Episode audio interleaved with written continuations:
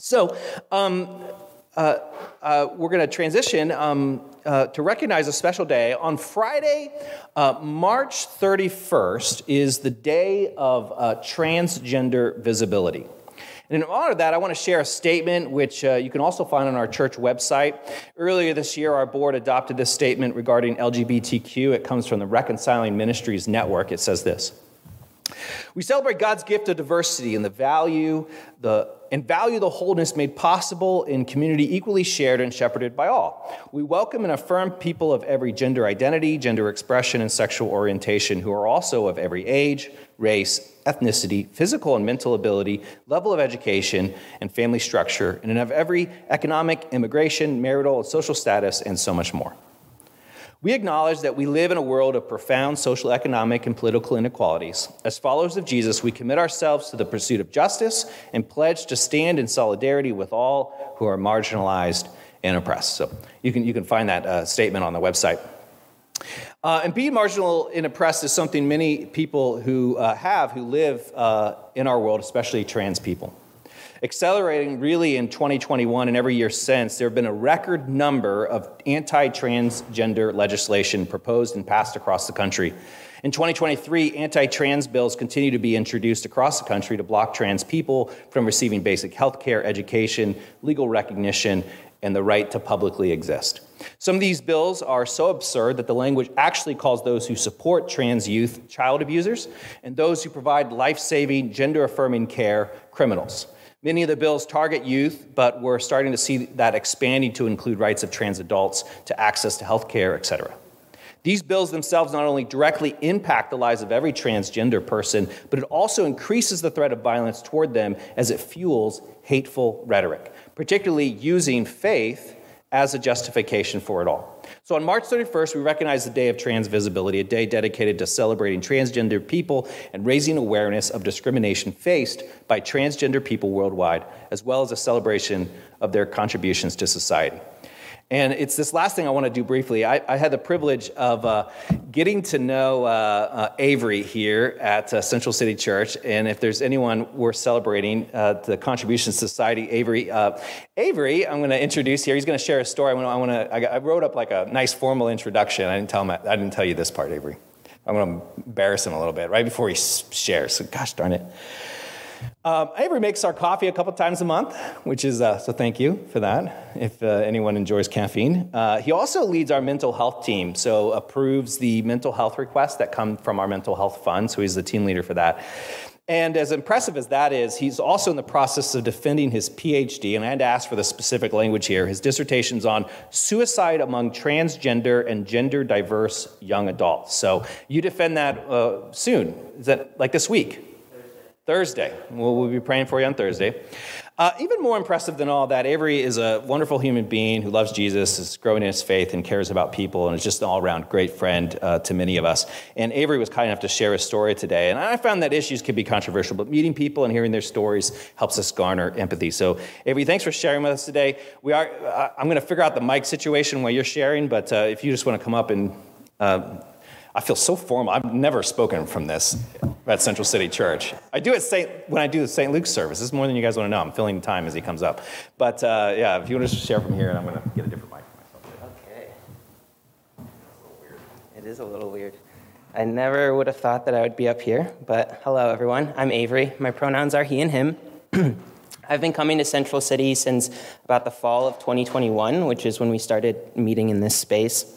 Um, admittedly, though, I didn't really start talking to anyone until much later. Um, part of that is because I'm not much of a talker at first, and part of that is also because I was really nervous to come into a new faith community, not knowing whether or not I'd be accepted.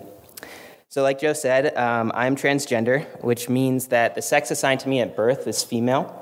And I didn't come to really understand or acknowledge my gender identity or physically transition until my early twenties. So I lived uh, my whole childhood being perceived as female. Interestingly, my journey with faith parallels my journey with understanding myself and my gender, and I don't really think that that's much of a coincidence. I didn't grow up in the church, but as a young kid, I went to Catholic Mass and Sunday school to some extent until my first communion. And then at that point, my parents let my brother and I, I decide what we wanted to do, which I think is pretty cool. Um, but the messages that I was receiving back then were essentially that God would punish you if you did this or thought that. And so when given the choice, I was glad to step away from that sort of uncomfortable environment and having those fears, really. In elementary school, I didn't think much of a religion at all, and I was just trying to be myself, which looked like peak tomboyishness for a kid who was perceived as a girl. But then in middle school, um, you know, puberty rolls around, kids start having crushes on each other, and I became very self-conscious and felt that I had to act and be feminine, not only to fit in, but to be likable. And so I did. And interestingly, around this time, I started getting back into church. I would go with some of my friends' families on Sunday mornings, and I got involved in Young Life. Uh, and I found belonging there. I fully believed in the messages of God's love and his intention for us to be good. And those quieter messages of exclusionary love, I completely ignored and shoved away with any feelings of being different. It wasn't until halfway through my freshman year at college that I let myself really start to look inward and ask who I am. And interestingly, when I started to do that, I stopped attending youth group on campus. For me, I came to understand my sexuality first, which at the time, being perceived as a girl meant coming out as gay. Um, and in the process of coming out, uh, there were several challenges with that, um, and one of those was related to faith. I became very angry and hurt and felt almost betrayed by the church. Um, and honestly was probably still fearful that if I fully faced the church community, that that rejection would make me believe that I actually was the problem. So anyways, the next number of years, I continued to struggle with feeling ambiguously unsettled myself. Um, coming out didn't solve everything for me, and I had a lot of questions around that. Um, and then I also had these unpleasant dead ends with faith. It wasn't until nursing school, when I was in a new place, I had started th- seeing a therapist for the first time and began unpacking my gender and understanding it, that I even wanted to reach back out to church community and to find one. Luckily, after bouncing around a little bit, I did find an affirming church, and that changed everything for me. Those two things falling into place, figuring out my gender and finding a safe church, felt like the missing missing pieces. So since then, I've moved to Ohio. I've been here for about six years now. Um, I've obviously physically transitioned, and I ran into some challenges, again, finding an affirming church, but luckily I landed here among all of you. And this is the first church home that I have felt truly safe and confident enough and myself enough to deconstruct and reconstruct my faith. And for that, I'm endlessly grateful for this community. A couple of quick things I want to mention before I end. Um, I'm not sharing this, and I don't mean this to sound stark, but I'm not sharing this about myself because I think that everyone is entitled to know that I'm trans, just like I imagine you wouldn't think that we're entitled to know about your personal health history. But not all trans people can, based on safety, um, or are willing to share about their truth, and uh, in today's world, it's important for those of us that are willing and that can, um, we do share and we are visible because there are people out there that are denying our existence and our livelihood as humans. I'm really thankful to Joe for wanting to recognize Trans Day of Visibility, and I want to also acknowledge that my story is just one. As a white man, a Christian, someone whose family stuck with him through all of this, I have a lot of privilege. There is no right or wrong way to be trans. We have a lot of diversity within our community. So I'm more than happy to share my experience and my journey, but please know it is just one. And with that, thank you for listening and making up a loving community that has helped me heal and strengthen my relationship with Christ.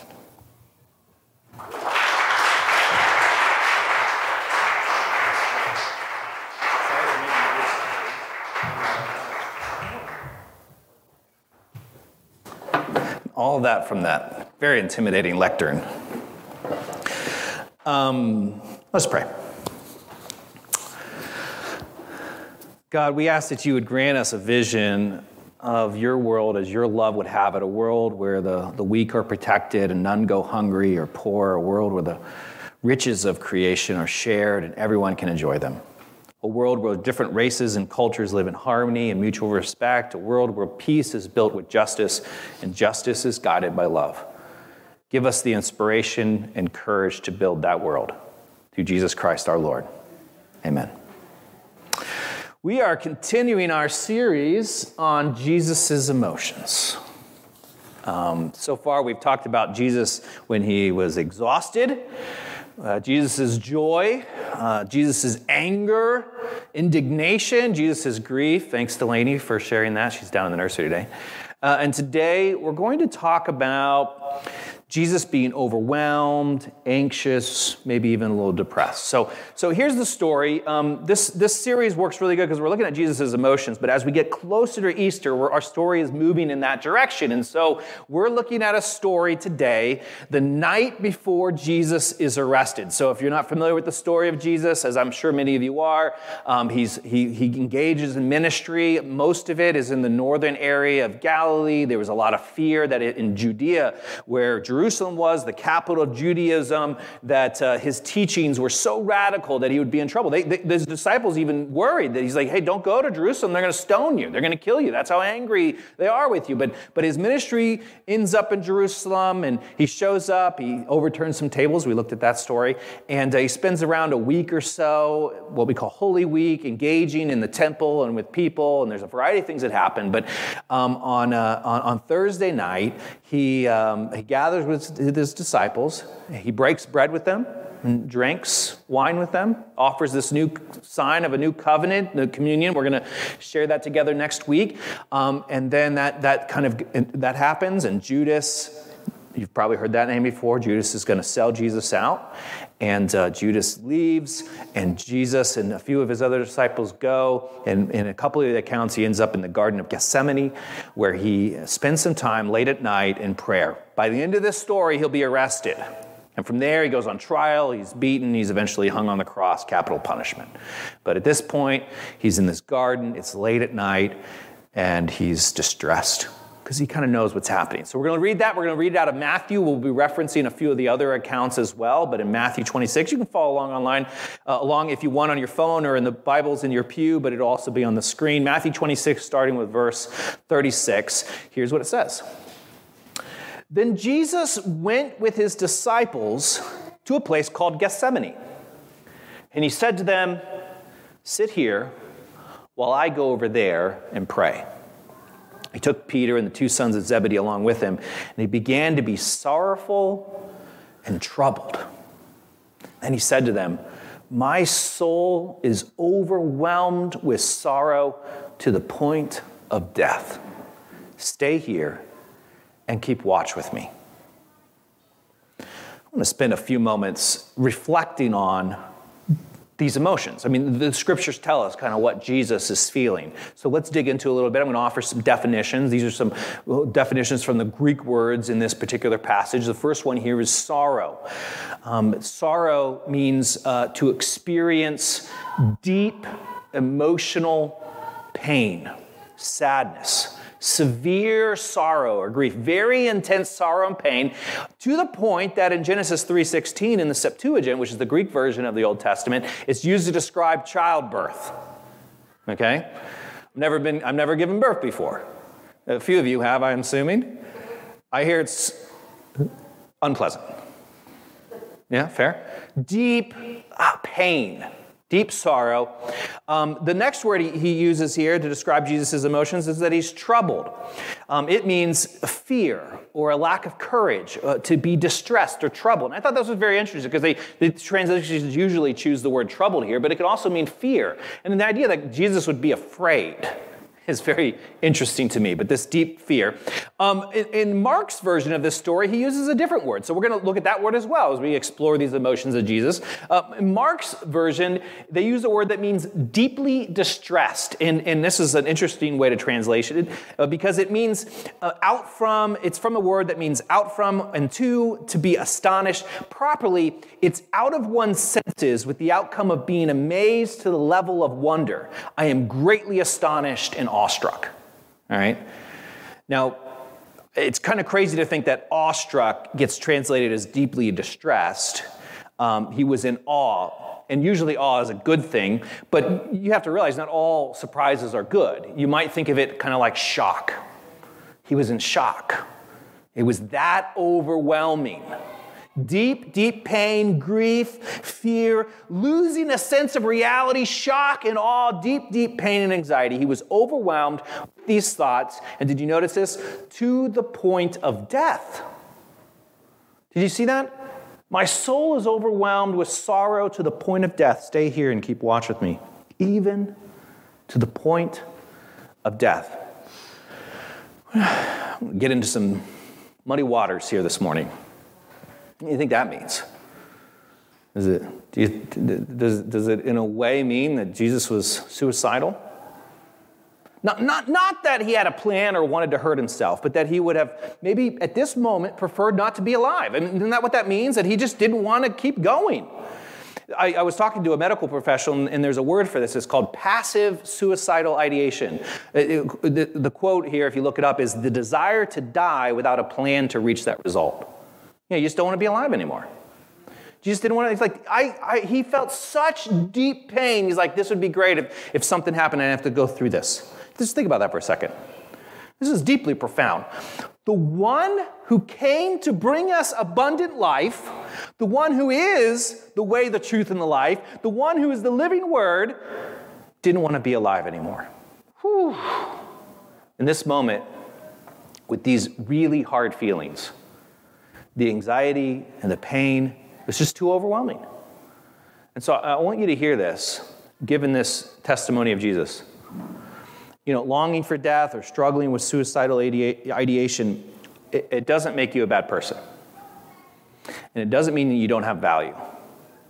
When Jesus was in one of his lowest moments, he wanted to give up. He didn't, but he wanted to, according to Scripture. So I want to pause and just name that. If you've ever struggled with wanting to give up on your life, hear me out. We love you. I was talking to Avery about this earlier because his PhD's on suicide in the trans community. Summary. You are loved. You are not alone. Jesus knows what you're feeling, which is deeply profound. You don't have to be ashamed that you felt that way. And I really encourage you to get help. So I want you to know two very easy resources. nine eight eight is just three three numbers you can dial to reach the Suicide and Crisis Lifeline. If you're ever feeling this way or if you know someone who is, the likelihood that you know somebody who's been suicidal in your life is high. So just nine eight eight, suicide. And then also at our church, we do have a mental health fund, as I mentioned earlier, that if you are interested in seeing a therapist or a counselor, we'll cover the first couple sessions to get you started. So this is how Jesus handles this issue. He's, he's despair, he's sorrowful, he's, he's feeling just the lowest that he's ever felt. Here's what happens. So he goes a little further, uh, verse thirty-nine. Going a little further, so he kind of separates himself even more. So first he separates himself from all of his disciples, and he brings a few of them with him, and then he goes a little bit further. So now he's really alone. He fell on his face. He fell with his face to the ground and prayed, "My Father, if it is possible, may this cup be taken from you, yet not as I will, but as you will." I don't want to belittle this or make it sound the wrong way, but Jesus is feeling despair, and he goes to God in prayer. Not, not that he could just pray it away. I'm not saying that. But there is great comfort to be found in God. And, and Jesus is not afraid to be honest with his Father about what he wants. Isn't that great? He's like, "Hey, God, I'm not sure I want to do this." Almost like he's bargaining with God. Jesus is even willing to be honest that he's not always on board with the things that he has to do, the hard stuff that God calls him to. He's like, "Hey, God, if it's your will, you know, this would be great if I didn't have to do this." And he's not afraid. So deep pain, I think, often pushes us to deep honesty. And, and, and here's what I want to promise you. God can handle it. God's not afraid of what you have to bring. So he's trying to find a way. He's bargaining with God, which often happens. The, the thought of what's going to happen tomorrow to Jesus is overwhelming. Here's, here's what he already knows. He, he's already figured out that one of his disciples has sold him out. And I'm here to tell you, betrayal is one of the hard emotions. Feeling betrayed by someone who you're close to, that you love, that's hard. He already knows it. He's already figured out that one of his disciples, he's already told him, he's like, hey, one of you is going to betray me. He's, he's dealing with that betrayal. Uh, he can expect that he'll be uh, put on trial. Here's some of the things that he can expect. Even if he wasn't God and knew the future, he could expect that he'll be put on trial, most likely beaten. He could even be killed, capital punishment. He had been expecting this for a while. They were worried that when he went to Jerusalem, this is what would happen. So at this point, he knew that something bad was going to happen. And the fear of that, the overwhelming fear of that, was too much Jesus to bear. So I want to step back and I'm just offer some, just three not really profound, but hopefully helpful points on these big emotions, on these really hard emotions. And, and here's the first one that I see. Anticipation multiplies anxiety. Oftentimes, the thing that you're anxious about is, it, in Jesus' case, okay, so this doesn't work great because what Jesus was going to experience is actually pretty horrible. But oftentimes, what we're afraid of happening isn't actually as bad as the anxiety we feel. feel. The fear of what will happen sometimes is worse than what we fear. Now, in Jesus' case, that wasn't the case. But even then, what's interesting is when you when you look at Jesus the day before he's arrested and the day of he's arrested, man, Jesus' anxiety seems a lot higher right here than when it's actually happening. So in many cases, the anticipation is way worse than the actual event. I'm going to give you a terrible illustration of this. Not compare. Do not compare this to Jesus' passion narrative, but it's all I got. This is my passion narrative. So forgive me. We're holding a, a meeting, a, a vision gathering, and if you didn't get an invite, I, I want you to know that you're invited. Just let me know, and I, I, I, we try to get everyone, but you know it doesn't always work out that way. And I made a commitment uh, with this vision gathering to, uh, to to call almost everyone on this invite list. Who here loves calling people on the phone? None of you raised your hand. I uh, I get I have I struggle with anxiety, you know, and I worked myself up so much over these phone calls, um, so much so that I kept pushing it off, and I was texting Alyssa the day I was finally going to do it. I'm a little embarrassed sharing this with you guys, especially since I'm like, once again, don't compare this to Jesus, it's nothing, but it's just an example. I was so worked up, and, and Alyssa was texting me back and forth, and she said something really helpful. She said, um, you know. Uh, um, It's the rule of inertia. You just have to keep going. One of the things Alyssa often talks about is uh, all you need is thirty seconds of courage, and then you just start doing it. But I had worked myself, the anticipation, once I actually started calling people, very pleasant experience. Because mostly voicemails, and then everyone who answered, very nice people, it turns out. But the anticipation multiplies anxiety. So that's something that we got to think about. If you struggle with anxiety, oftentimes we're not, the anxiety can be multiplied by anticipation. And we have to remind ourselves that a lot of times when we just, when we do it, when we engage it, it's going to be all right. So here's how Jesus, here's how anxious Jesus was. Um, Luke's version of the story paints an even grimmer picture. He tells the story a little bit differently, but here's Luke's version. I'll read it real quickly. He said, he withdrew about a stone's throw beyond them, knelt down and prayed. So very, very similar. He says, Father, if you're willing to take this cup from me, yet not my will, but yours be done. So very similar. And the angel from heaven appeared to him and strengthened him. And being in anguish, he prayed more earnestly, and his sweat was like drops of blood falling to the ground.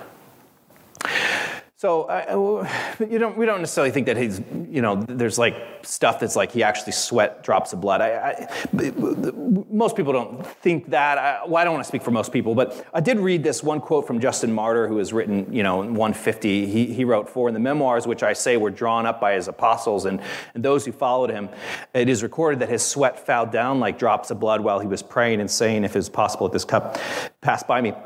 One thing you have to understand, I'm going to just offer some biblical exegesis here, um, is that sweat and blood were images used to describe a suffering servant, someone who is in deep distress. These were the type of sweat and blood. Um, you can see it in Maccabees. I'm not going to share this quote for you, but there's a couple places where it talks about sweat and blood. If you want to imagine someone who's really, really hurting, it's usually in these images of sweat and blood because they're being beat, or they're being, and that's what we're supposed to conjure when it says that his he's sweating like drops of blood. So here's the big takeaway from all this. Anxiety and fear and distress has a physical impact on your body. It did for Jesus, it will for you as well. Anxiety has physical symptoms. I'm not an ex- expert on this, but I did a little bit of a research. I don't know where it is. Yeah, it's right there. This is Alan, everyone. He doesn't hear well or speak, but he's a great guy. And he loves his picture being taken if you don't know him. But you don't have to either. You can say no. Um, here's some of the impacts that anxiety has on your body. Uh, rapid breathing or heart rate, light lightheadedness or dizziness, abdominal pain, indigestion, chest pain, fatigue, insomnia, headache, these types of symptoms. Re- research shows that, that that overreacting, constantly worrying, and living in a state of perpetual anxiety can actually even reduce your life expectancy, which, bad news for me. Um, but here, here's what I here's what's crazy. When God came to us as a human and faced deep distress, he got to feel anxiety's impact on his body. His body was overheating. If you've ever been anxious, this is a common symptom. You get really hot, and you're like, oh my gosh, I'm overheating. You start sweating. You're like, oh, what is going on here? Jesus, God in the flesh, experienced that. And we can only imagine some of the other physical reactions he had. So um, uh, going on, verse forty, uh, it says, then he turned to his disciples and found them sleeping. Jesus is experiencing this intense emotion, to the point of his body reacting to his anxiety, and he turned to his disciples who were just down there a little bit, and he's like, oh, they were asleep. And he goes, couldn't you men keep watch with me for just one hour? He asked Peter, wash and pray so that you will not fall into temptation. The spirit is willing, but the flesh is weak. They couldn't stay with him. He is, he, and here's what we're in here. He's, he's potentially experiencing the worst day of his life, and his disciples seem to be going through life like normal. It's time to sleep. And you know what? That's normal. Here's, here's number three on dealing with hard emotions. Hard emotions tend to isolate us. When you're really in the thick of it, it will feel like nobody else understands. Why? Because you're experiencing this deep pain, and they're just like operating, you know, they're not.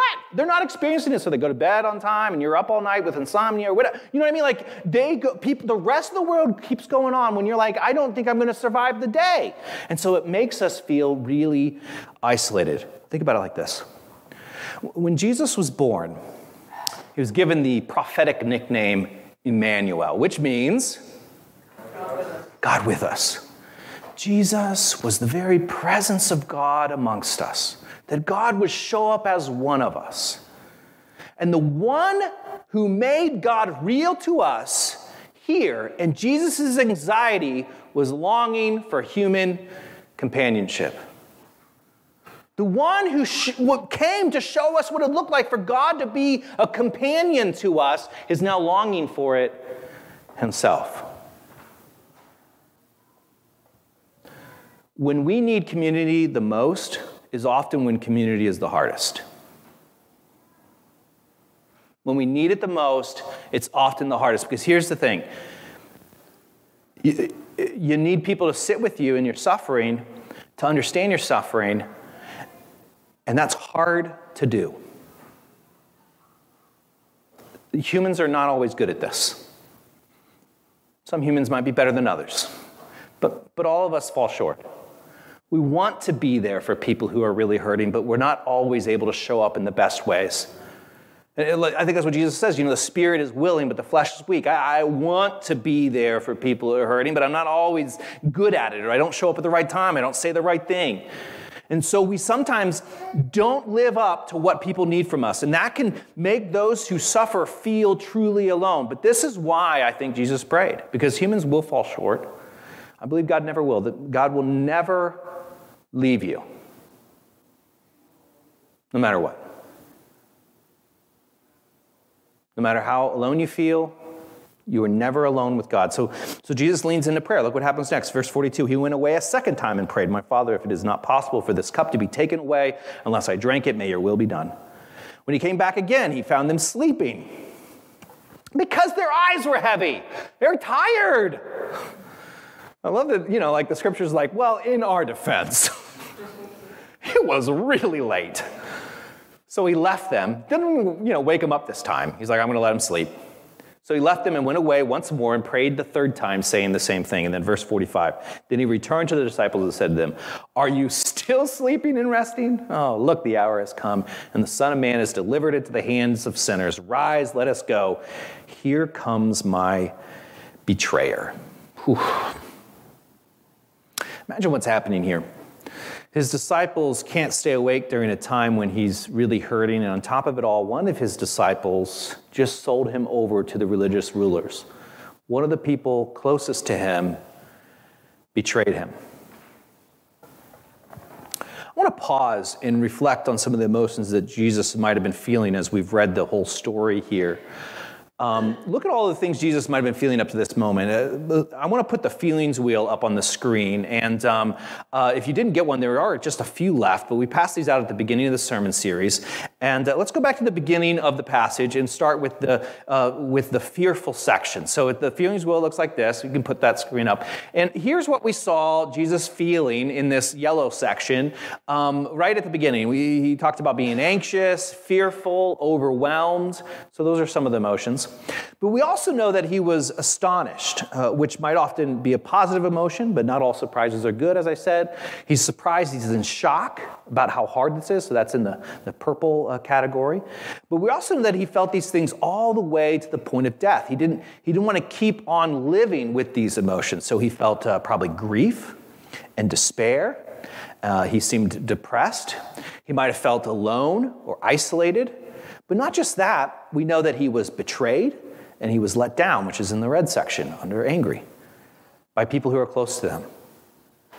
And while he longed for companionship, he went off by himself, withdrawn, maybe distancing himself from others.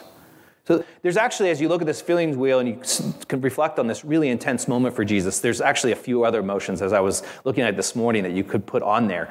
Um, but let's zoom out for just these and see what Jesus might have been feeling at this moment. Here's all the different emotions Jesus might have been feeling. Can I just say, I had a lot of feelings. Here's what I know about these types of feelings and having a lot of them at once. The more you have, the more that seem to come along. It, it, it escalates. And that's what usually happens. When you start feeling all of these things at once, and yes, you can feel more than one thing at once, uh, it starts to escalate. And, but here, here's the two big takeaways I want you to want you to get from this. Uh, the first thing is, um, it's okay to feel these things. It's okay. Traditional Christian doctrine would say that, that Jesus uh, experienced what we experienced but never sinned. That's kind of how that's said. Jesus experienced these emotions. Didn't make him a bad guy. Didn't make him a bad person. It's okay to feel these emotions. It's okay to be depressed. It's okay to feel lonely. It's okay to be afraid and overwhelmed. It's okay to feel let down. It's okay to feel isolated. It's okay to have grief. It's okay to despair. It's okay. Doesn't make you a bad person. That's the first thing I want you to hear. So if you can't, if that's where you're at, just stay there. I want to offer one more thought, though, for the rest of us. I encourage you, you don't need these feelings to control what you do. It's okay to feel them. They don't need to control what you do. What I love about this story is Jesus went away to pray, and, and, and he got some time alone. And, and for Jesus, and for probably many of us, he was able to cool off. He came back and, and clearly still wasn't feeling the way he wanted. He went, he went and he's like, you know, if, if there's something you do to kind of cool off, you got to keep doing it until it works. So Jesus is like, I'm going to pray once, and then he goes back and does it again, and then third time, you know, like he just keeps engaging in practices that are really healthy. And uh, so he went away. Three times he did this. He wanted to cool off to get his space, maybe to get his equilibrium back. He did what he had to calm down. It's okay to feel what you're feeling, but emotional maturity is knowing the things you need to help you remain in control of yourself so that your emotions don't compromise your integrity. That's the hope. Emotional maturity is feeling what you feel, but remaining in control, self-discipline, so that your emotions don't compromise your integrity. Here, let me show you what I mean. Let's look at what Jesus does next. Verse forty-seven. So he's talking, he's literally saying this to disciples. Here comes my betrayer. You must have been able to see him off in the distance. While he was still speaking, Judas, one of the twelve, arrived. With him was a large crowd armed with swords and clubs, sent from the chief priests and the elders of the people. Now the betrayer had arranged a signal with them. The one I kiss is the man, arrest him. Going at once to Jesus, Judas said, "Greetings, Rabbi," and kissed him. And Jesus replied, "Do what you came for." Just as a side note, not everyone who shows affection to Jesus is uh, in line with Jesus, so just think of that. You know, he kissed Jesus, but not for the right reason. Jesus replied, "Do what you came for, friend." Then the men stepped forward, seized Jesus, and arrested him.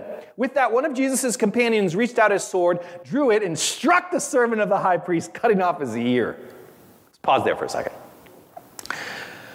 Imagine Jesus and, and his emotions. Imagine if Jesus' emotions were making his decisions at this moment. If his emotions were driving, you know, in the, we're in the driving chair. He was maybe anxious and depressed. You know, if you're anxious and depressed, you might not say anything. You might, he might just be disappointed in his disciples. He might might have felt betrayed, maybe even resentful. So, so he would think that, the, you know, that soldier got what they deserved. Or he might be overwhelmed and shocked, so he froze. Or he might boil over and start fighting alongside. And then imagine if Jesus had encouraged that kind of violence. And it was like, yeah, let's get them. And then like all the disciples, I mean, it would have been a madhouse. And who knows who would have died. Here's what Jesus actually does. fifty-two. "Put your sword back in its place," Jesus said to him. "For all who draw the sword will die by the sword." With everything that's escalated, all of Jesus' emotions and tensions and struggle and violence and the betrayal, Jesus stepped back, maybe leaned into his faith. I'm not sure. But he, he lived into what he believed was best, which he had taught, right? Living what he taught, that's integrity. And he had taught, love your enemies. Huh. And he leaned into that. I think that's what emotional maturity looks like. You could feel all of the things, but you've done the work to stay cool in the midst of a crisis. You don't let your emotions compromise your integrity. Jesus taught, love your enemies. But if he was ever to fall short of that teaching, it'd be here. And there was every reason why he should fall short. I would have. If you're honest, you probably would have too. Feeling all of those things, being up all night, sleep deprived, worried, afraid. And then they come to arrest you and people want to defend you. Like, gosh. But being the amazing person that he is, he he um, he kept his cool so much so that he used the crisis as a teaching opportunity. You know, hey, hey, don't, those who live by the sword die by the sword. I hope to be like this someday. When I say I follow Jesus, I mean I want to be more like Jesus. And here's a good example of what I want to be more like. Here's an example of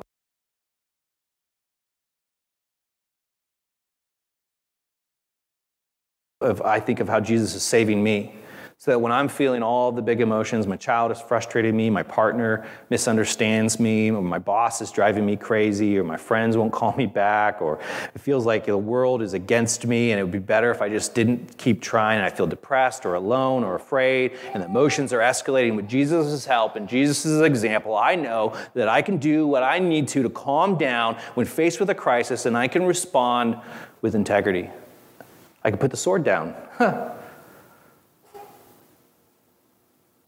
When you're feeling big emotions, you want to pick the sword up. Put the sword down. Everyone, let's calm down. It's okay. I want to be like that someday. I think that's emotional maturity, and that's the goal, and I hope that's the goal for you too. And I and I want to add that I'm so glad that God gives me and you grace as we grow towards that. Amen? Amen. Let's pray. God, we come before you, and we give thanks that you are able to sympathize with our weaknesses. It's so refreshing to know that you felt some of the hard stuff that some of us have felt, and that you've given us an example of what it looks like to love people in the midst of that. God, you're able to take some of the most difficult situations, some of the biggest and hardest emotions, and do something beautiful with it. So, Lord, give us grace when we fall short and courage to try again. Help us to love one another. Help us to show up in each other's lives when we are hurting, when we are afraid, when we are overwhelmed. Show us the way. It's your name we pray.